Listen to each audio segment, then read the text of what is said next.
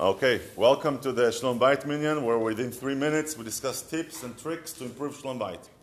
Okay, so this husband comes to me and he asks me, I complimented my wife.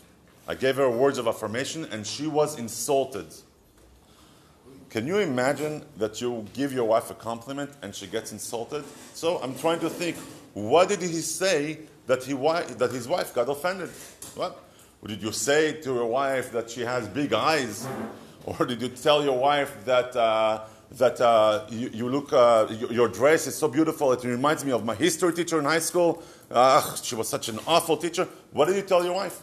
So he said, I told my wife, thank you so much for the soup. It's great. You're such a wonderful cook. Thank you.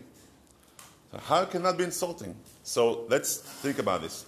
Can you think of any times that people gave you a compliment and you were insulted? Can you think of anything? Sure, I can think of something. People come and tell me, you, such, you have such a beautiful Israeli accent.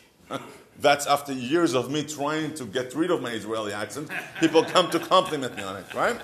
Okay, fine. So, to each his own, right? You give something to a friend. What do you give? You give something that you would like to receive or something that your friend wants to receive, right? In this case, we spoke with his wife, and his wife said like this Listen, I went to college. I have a master's in so and so. All he compliments me is about my cooking. What am I, a maid? Right? Compliment me on being a good mom. Compliment me on being a good wife. Compliment me on such and such. Wonderful. So now you have a wonderful key to talk with your wife when you go on a date with her. As we mentioned, go on a date with you. How often you have to go on a date? Every day. Once a week. Every day you speak with your wife. Once a week you go on a date.